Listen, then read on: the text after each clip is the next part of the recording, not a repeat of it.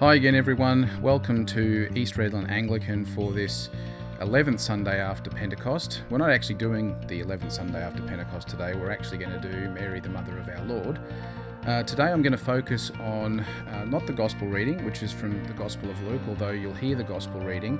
What we're going to focus on today is the Magnificat from Luke's Gospel, which talks about Mary magnifying the Lord. So that's going to be our focus today. What does Mary mean, or what does it mean when Mary says, uh, My soul doth magnify the Lord? And what does that mean for us as we travel along? And what lessons can we learn from Mary? And how can we magnify the Lord in our own lives? So, again, as I said last week, go and grab yourself a coffee, come back and sit down and enjoy the sermon. The Gospel reading today is from the Gospel of Luke, chapter, chapter 2, beginning at verse 1. Glory to you, Lord Jesus Christ. In those days, a decree went out from the Emperor Augustus that all the world should be registered. This, is the first, this was the first registration and was taken while Quirinius was governor of Syria. All went to their own towns to be registered.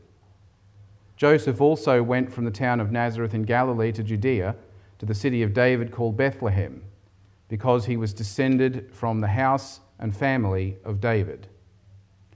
He went to be registered with Mary to whom he was engaged and who was expecting a child. While they were there, the time came for her to deliver her child.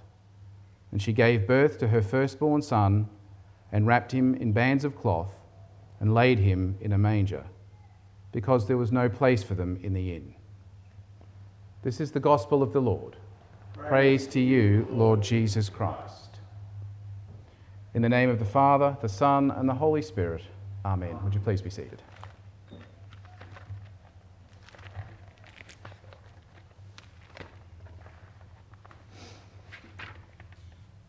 I guess in many respects we're fairly familiar with the, that reading from the Gospel. It's one of the readings we use at Christmas.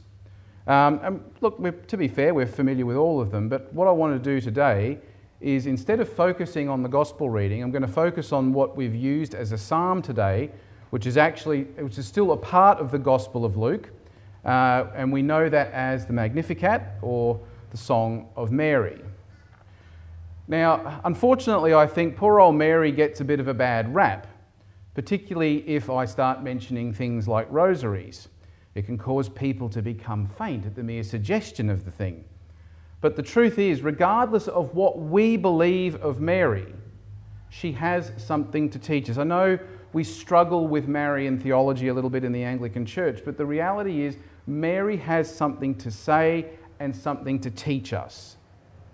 And so the Magnificat, or the Song of Mary, is a reading often heard on feast days of, for Mary, and it records that moment when Mary is overwhelmed, I think, by what's happening to her. So, like most mothers, and I can only assume, but like most mothers, she has this amazing sense of joy and fulfillment uh, of conceiving a child. And I realise that that's not always the case, but you know, whatever those feelings are, I'm sure Mary's feeling all of them. But in her case, the child that she carries is the Messiah. So, with countless of millions of women, she is bringing life into the world, but the life she carries is also the life of the world. The child will not only fulfill her, but it will also fulfill the history of her people. It's her vocation to bring the Christ to the whole world. And so we see in that section of Luke, the Magnificat, that she bursts into praise. My soul proclaims the greatness of the Lord. Now, in the Anglican tradition, um, we call that, as I said, we call that the Magnificat, and we call that because of the words in Latin, which are Magnificat anima mea Dominum. Now, the writers of the Book of Common Prayer certainly tried to keep that vibe happening when they translated it. We don't have it so much with the translation we've used today, but the, what they used in the English translation there was, My soul doth magnify the Lord. So we can notice here that since the BCP and our translation today, magnify has been dropped from what we say. Probably because our understanding of the word has changed and contracted a little bit. Today, it means making something look bigger as we do with a magnifying glass. And certainly, that's something I've experienced in my career as a microbiologist, making things look bigger under a microscope, that sense of magnifying things. But in ancient languages, it means something much more robust. What seems to be implied is, when we use the, in that, the ancient world, is magnifying means making something greater in fact, not just making something look bigger or look greater.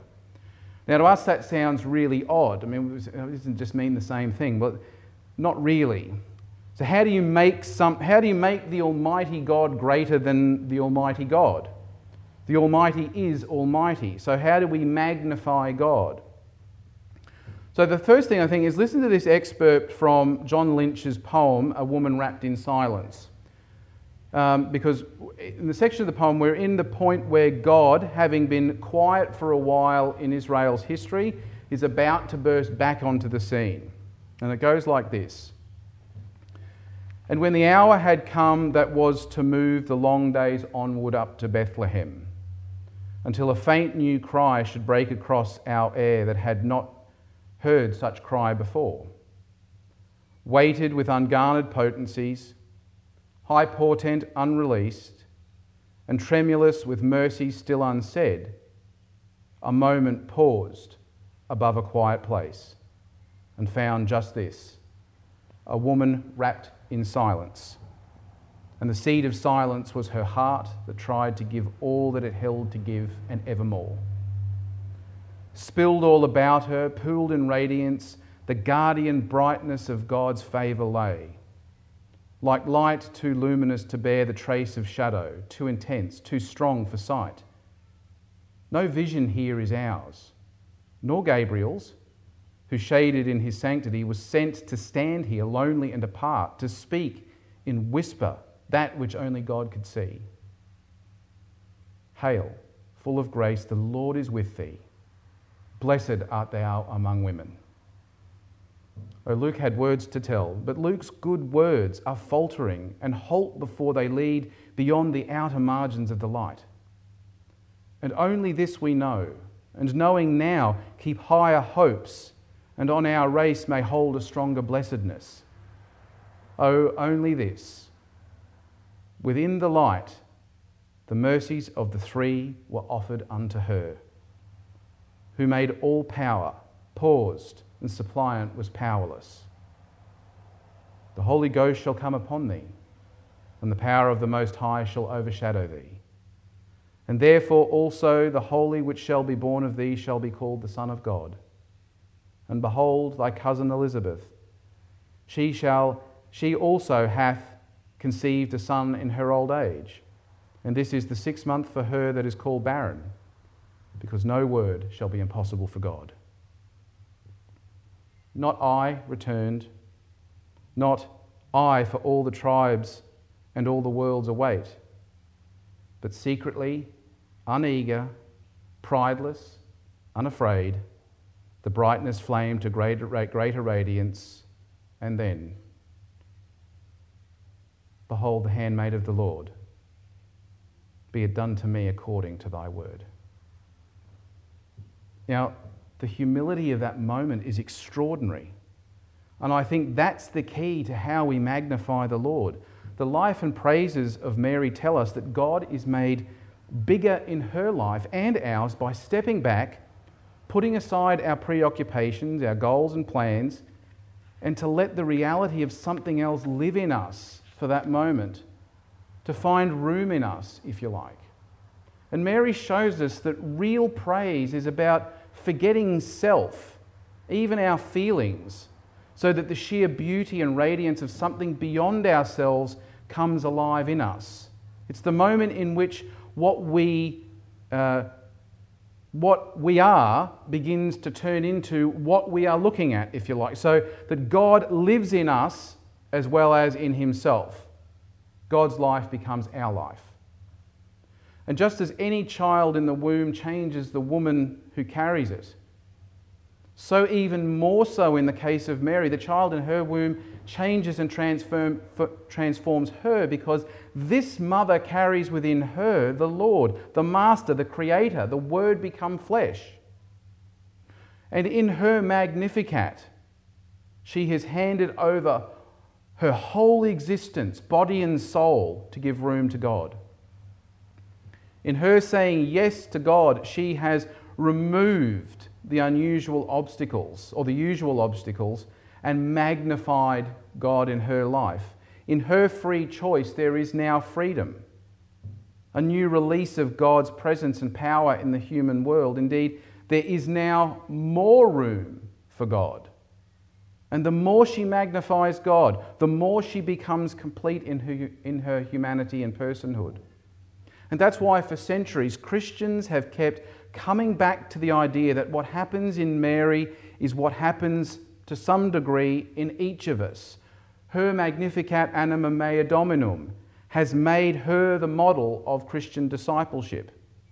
That each one of us is to be like her, magnifying the Lord, continually removing the obstacles and letting the kingdom of God grow and come to maturity in our lives. That, like her, to carry within the very core of our beings the life of Christ letting true life in so that the eternal Word will live in us and speak and act in love towards others. The consequences of all of this is that as we allow our lives to become more human and to be magnified with and in Christ, then naturally what's happening in the world around us is of concern to us and it gives us cause to respond. To magnify the Lord with Mary and to have union with Christ means to have our hearts, our minds, and our attitudes changed, and in doing so, becoming more truly, more truly a human being.